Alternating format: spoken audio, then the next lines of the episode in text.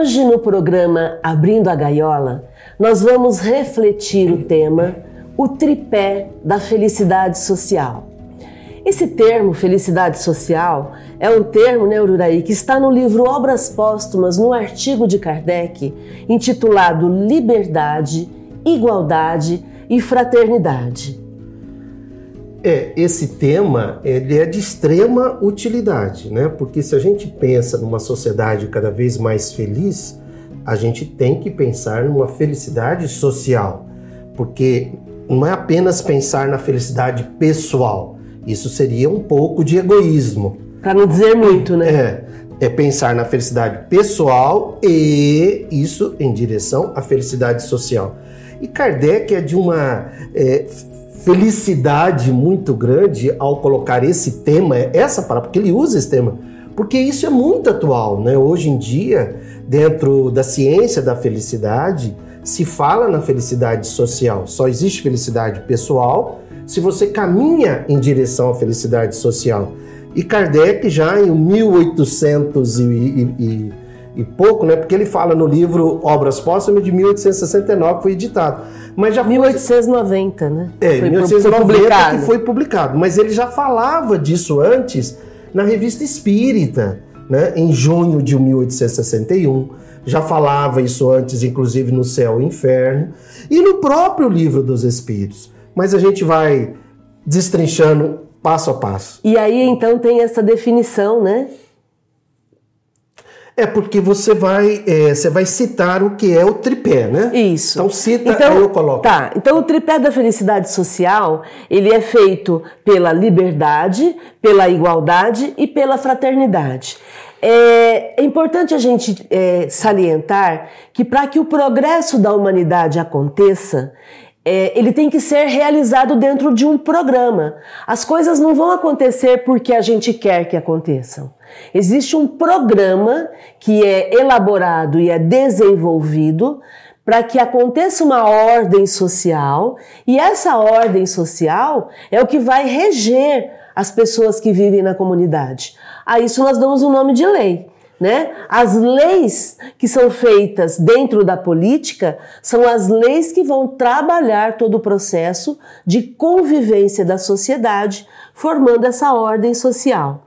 E o Kardec argumenta que dentro da ordem social, portanto, dentro desse programa de leis, nós necessitamos colocar três palavras: liberdade, igualdade e fraternidade. É porque se você não está em sintonia com essa, é, é, essa ideia, essa mentalidade, você não está em sintonia com o fluxo venturoso do amor absoluto que é Deus.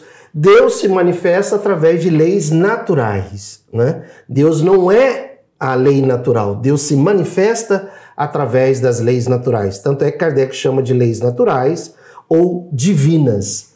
E liberdade, igualdade e fraternidade fazem parte das leis naturais. Então está lá no livro dos Espíritos, na terceira parte das leis naturais, a lei da igualdade é a oitava lei, a lei da liberdade é a nona lei e a lei da fraternidade é a décima lei, que Kardec chama, porque aí ele destrincha, né? Ele coloca a lei de justiça, amor e caridade. Então, liberdade, igualdade e fraternidade deve fazer parte da sua mentalidade. Se não faz parte, você não é espírita, não é o que ele chama de um verdadeiro espírita.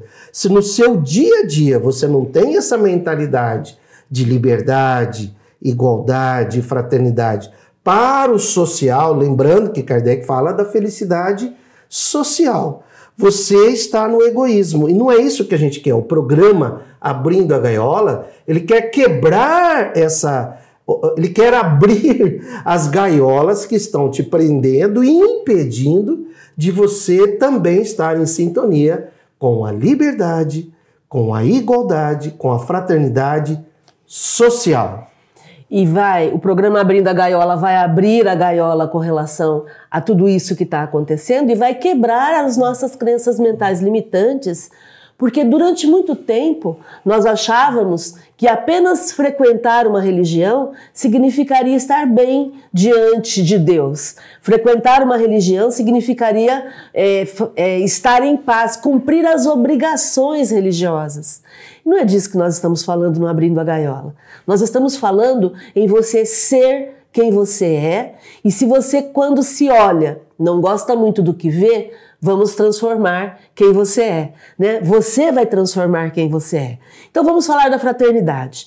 A fraternidade, segundo Kardec, ela resume todos os deveres dos homens uns para com os outros. Dever é obrigação. Então não tem negociação. Fraternidade é uma obrigação que eu tenho com você e que você tem comigo. Nós dois vamos ter com relação aos outros, os outros vão ter com relação a gente. Do mesmo jeito que é obrigação pagar impostos, do mesmo jeito que é obrigação cumprir uma lei de trânsito.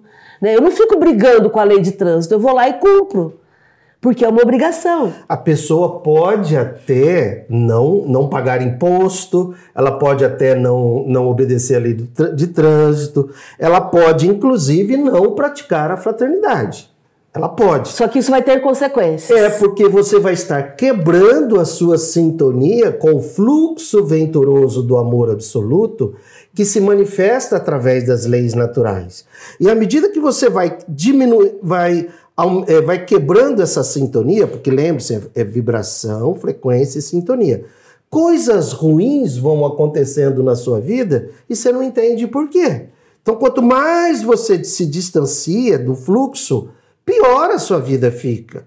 Quanto mais você se aproxima do fluxo, melhor a sua vida, fixa, é, sua vida fica. Um exemplo muito simples é como se nós todos estivéssemos andando na escuridão.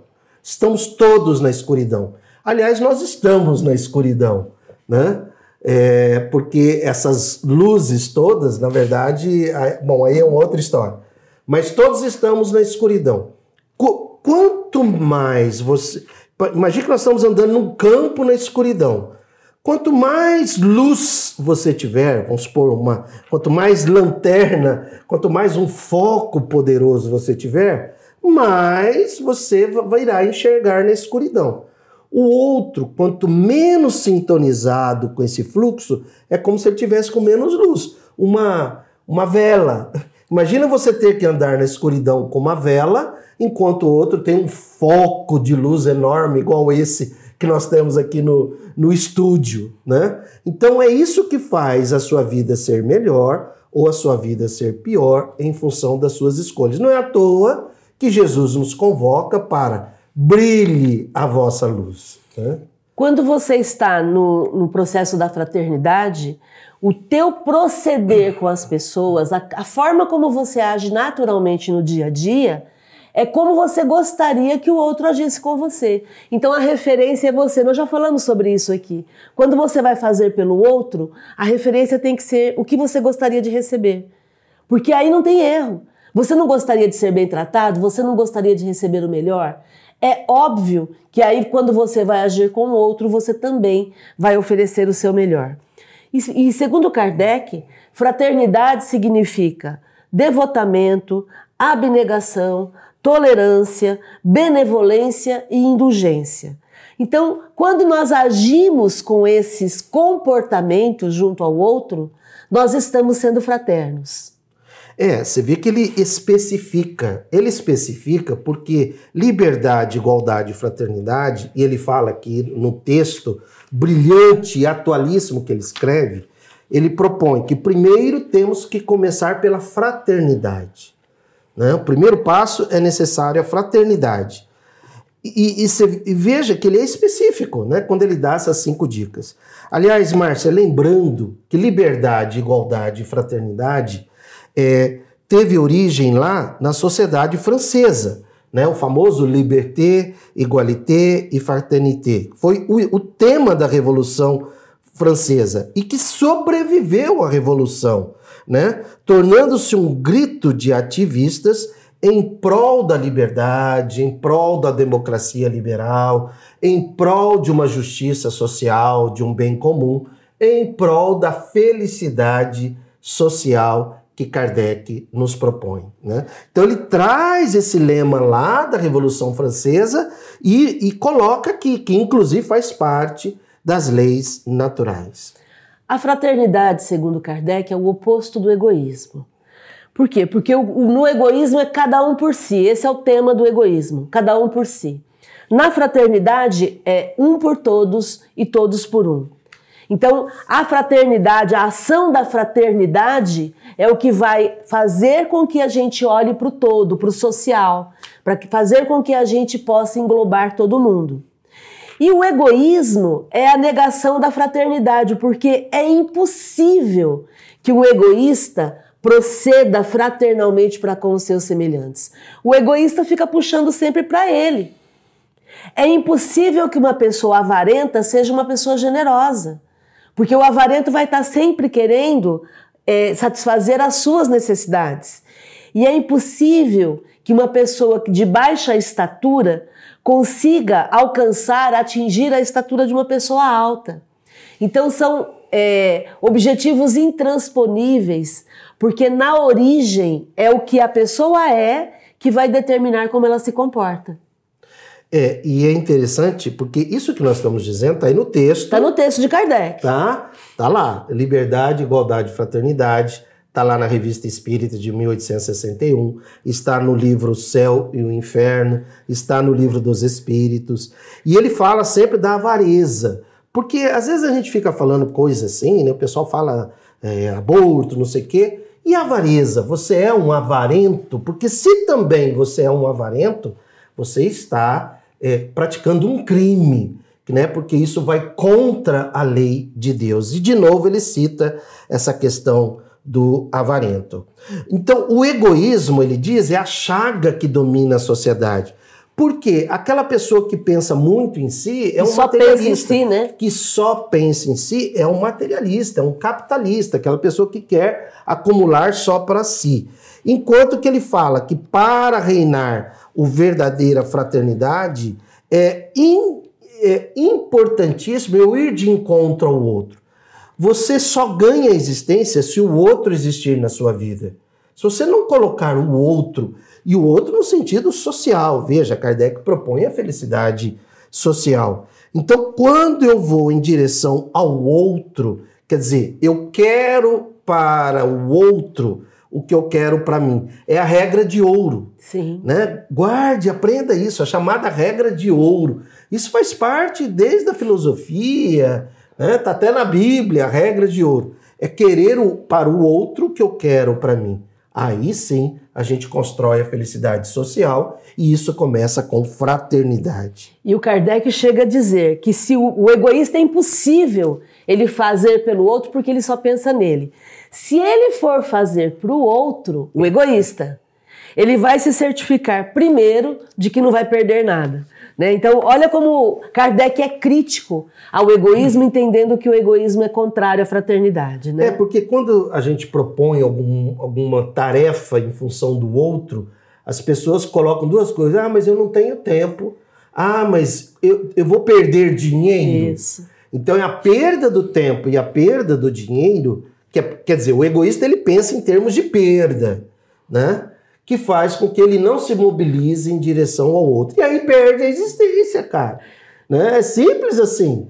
Assim que você morrer, você vai entender por que, que você está sofrendo, porque você não agiu durante o seu estágio aqui na Terra em sintonia com o fluxo venturoso do amor absoluto. Gostei disso que você falou. Ficou preocupado em perder tempo, em perder dinheiro e perdeu a existência. Sim. Bom, para a realização da felicidade social, segundo Kardec, a fraternidade é a base. Então, é, Kardec começa construindo essa ideia a partir da fraternidade.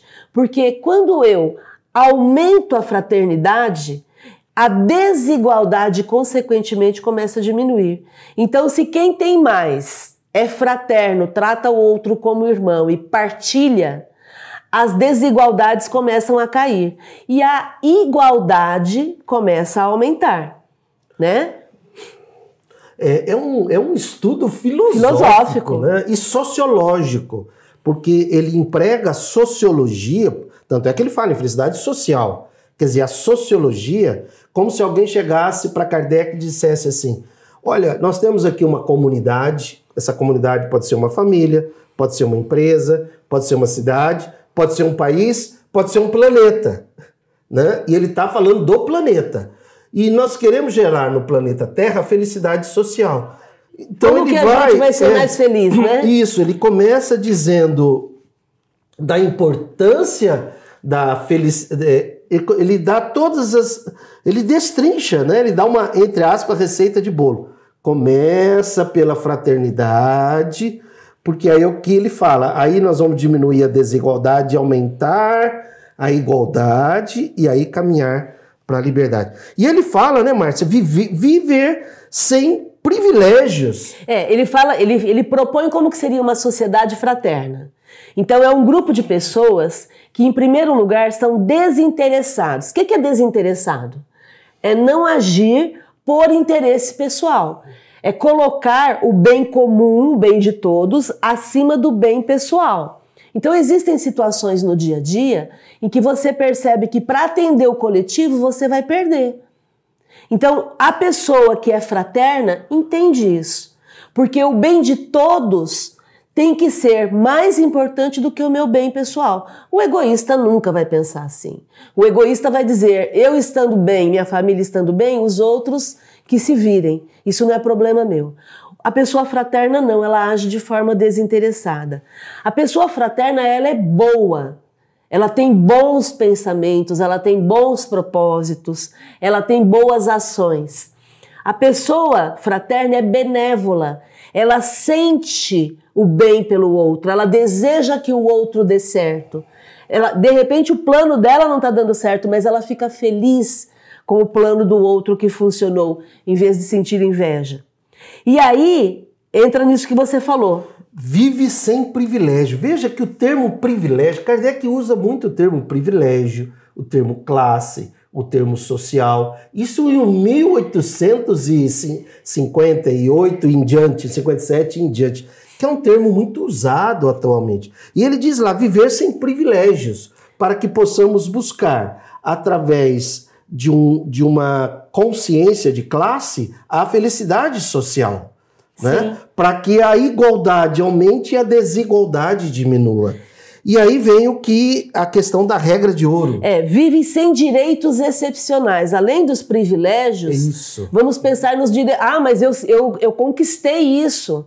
Tá, mas se é excepcional e se não está acessível para todo mundo, é, é, algo que não, de repente não é, um não, tá, não é um direito. Foi conquistado de que forma? Aliás, se vocês forem lá no livro dos Espíritos para entender a, a questão da verdadeira propriedade, né? Kardec é sensacional quando ele pergunta para os espíritos sobre a verdadeira propriedade, a, a, a, origem das riquezas, e os espíritos questionam isso. Vamos verificar a origem das riquezas. Vamos lá atrás, a encarnação passada, a anterior e a anterior também. Vamos ver a primeira vez em que a pessoa, aquela família, conquistou aquela, aquela propriedade. Será que foi por meios lícitos? Os espíritos perguntam isso. Então, esses direitos excepcionais precisam ser verificados, porque a gente tem que ter esse olhar para o todo, não adianta. E o, e o Kardec coloca, numa sociedade fraterna, se tratam como irmãos, de igual para igual. Fazem para o outro o que gostariam que fizessem para si, que é a regra de ouro da filosofia. Né? Isso. E aí ele vem dizendo sobre a igualdade, quer dizer, aí a igualdade passa a ser uma consequência dessa fraternidade. Se as pessoas vão, se a gente for expandir, por exemplo, aqui a nossa cidade, né, que tem uma zona sul e uma zona norte. Se a gente, se, se as pessoas da zona sul forem em direção à zona norte, abraçarem a zona norte, agir com fraternidade, o que é que vai acontecer? A zona norte vai se sentir menos desigual e mais igual. É isso que ele está dizendo, quer dizer, será uma consequência de seus sentimentos. Com isso tudo, a gente vai gerando uma felicidade social passo a passo, de maneira a proceder e se estabelecer pela própria força das coisas. Agora, Márcia, qual é o inimigo da igualdade? O inimigo da igualdade é o orgulho. Porque aqui a gente, quando a gente está falando em fraternidade e igualdade, nós estamos falando em partilhar os privilégios. Eu não quero que você perca seus privilégios. Eu quero, eu estou te convidando a você olhar à sua volta e partilhar os seus privilégios. A gente achou que a pandemia ia fazer isso com a gente, né? Quando a gente ficou com tantas dificuldades e tanta é, insegurança alimentar e outros tipos de insegurança, a gente achou que as pessoas teriam o coração tocado e abririam a mente e abririam o coração para o entendimento de que é só na soma que a gente vai crescer. Não adianta. É a gente par... multiplica, né? É, é, é quando você partilha que você multiplica. É, é essa a questão. É isso que o Kardec está propondo. Que a gente tenha esse olhar geral e não fique olhando apenas para o nosso umbigo, para o nosso pedacinho.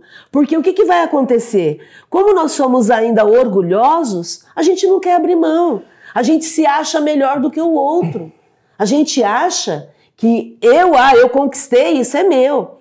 Então, o orgulho faz o homem querer, em toda parte, ter o primeiro lugar, ter o domínio, querer viver de privilégios, querer viver de exceções. E aí, gente, você fala de Kardec. É. Esse homem poderá suportar a igualdade social, mas nunca afundará. Ele nunca fundará a igualdade. Ele, ele nunca pode, pregará. Nunca pregará a igualdade. Nunca lutará pela igualdade porque, social. Né? Porque ele é orgulhoso. Ele pode até suportar a igualdade, mas ele nunca vai promover a, a, a igualdade entre as pessoas. E aí ele continua, né, Márcia? E aí ele continua. E na primeira ocasião, esse homem orgulhoso vai desmantelar a igualdade. Percebem? Então é um processo de luta íntima que eu, você e todos que estão nos assistindo vai ter que travar. Porque se nós não libertarmos desse orgulho que acaba fazendo com que a gente combata a igualdade, que acaba fazendo. Combata a desigualdade. Combata. Não, o orgulho me faz combater ah, a igualdade. Isso. E acaba fazendo com que eu não queira ser fraterna, atrapalha o meu progresso. Perfeito. Então, quer dizer, o obstáculo da fraternidade é o egoísmo e da igualdade é o orgulho. Eu até acredito que na pandemia, Márcia, na minha visão, o que, que aconteceu? É, pessoas, des... pessoas despertaram e algumas não. Tem orgulhoso que ficou mais orgulhoso e tem pessoas fraternas que ficaram mais fraternas. Lógico, ficaram no meio aí os omissos, os alienados, né? Que infelizmente vão perder a existência se continuarem assim. Mas a pandemia também acabou exacerbando, seja para alguns para ficarem piores e outros para ficarem melhores. Né? E aí, então, quando nós desenvolvemos fraternidade e igualdade, a gente pode falar da liberdade. Porque a liberdade é filha da fraternidade e da igualdade. Então, imagine os homens vivendo como irmãos, na fraternidade, com direitos iguais, com sentimento de benevolência recíproca, praticando entre si a justiça praticando essa justiça entre si com tranquilidade, com sentimentos bons, com fraternidade, não procurarão causar danos uns aos outros. Nada terão a temer uns dos outros. Essa fala é de Kardec. Isso. Né? Vamos, vamos lembrar, é ele, são palavras de Kardec, dizendo que quando você estabelecer uma sociedade em que a base seja fraternidade, igualdade e liberdade, nós vamos viver em paz. Então, a liberdade nenhum perigo oferecerá, porque ninguém pensará em abusar dela para prejudicar o seu semelhante. Quer dizer, só vai existir a liberdade se está começando a diminuir a desigualdade e, aumentar a, e aumentando a igualdade. E só vai acontecer isso se a fraternidade estiver sendo praticada. Então existe uma sequência lógica né? Existe um. É, isso é fé raciocinada, né? Isso é fé raciocinada. Isso é o filósofo, o pedagogo Kardec ensinando como construir esse, essa felicidade social. E eu e você, esse é o propósito do programa. Podemos desde já praticar essa fraternidade. para que, inclusive, a gente possa contribuir para essa felicidade social. É, e não vai ser por, de, por decreto, sinto muito te informar. tá? Ele está falando que nós vamos nos transformar interiormente, sendo mais fraternos, mais igualitários, e, e aí, consequentemente, vamos construir uma sociedade com liberdade. Mas é o que Kardec coloca: como é que pode um egoísta que quer tudo para si e o orgulhoso que incessantemente quer dominar como é que eles podem dar mão à liberdade? Né? Como é que eles podem dar mão à liberdade que vai tirar o trono que eles têm? É, ele usa o termo é, destronar. Destronaria. Né? Que seria é. o poder, né? Então, o egoísmo e o orgulho são, pois, inimigos da liberdade, como são inimigos da igualdade e da fraternidade. Na liberdade, a gente pressupõe confiança mútua. Então, eu confio que o outro não vai me querer mal, eu confio que o outro não vai me machucar. Então, eu me sinto à vontade para conviver naquele ambiente sendo uma pessoa fraterna e igualitária. Você sabe que o sentimento confiança, ele é tão ele é tão sério, tão importante no relacionamento humano, no tecido social, para a construção da felicidade social, que existe um índice de confiança social. Esse índice, inclusive, ele é, ele é aplicado em vários países no mundo todo. Só para vocês terem uma ideia, a Dinamarca, que é considerado um dos países mais felizes do mundo, o índice de confiança de um nativo para com outro, o que é um nativo? De um dinamarquês para com um dinamarquês, é de 70%. E, infelizmente, tragicamente, o que explica essa desigualdade, essa violência que nós vivemos, no Brasil, esse índice de nativos, quer dizer, de brasileiro para com brasileiro, é de apenas 7%. Quer dizer, 10 vezes menos do que é na Dinamarca. Né? E Kardec nos convida, então, no, nesse capítulo do Obras Póstumas, para que a gente possa mudar isso a partir do nosso sentimento.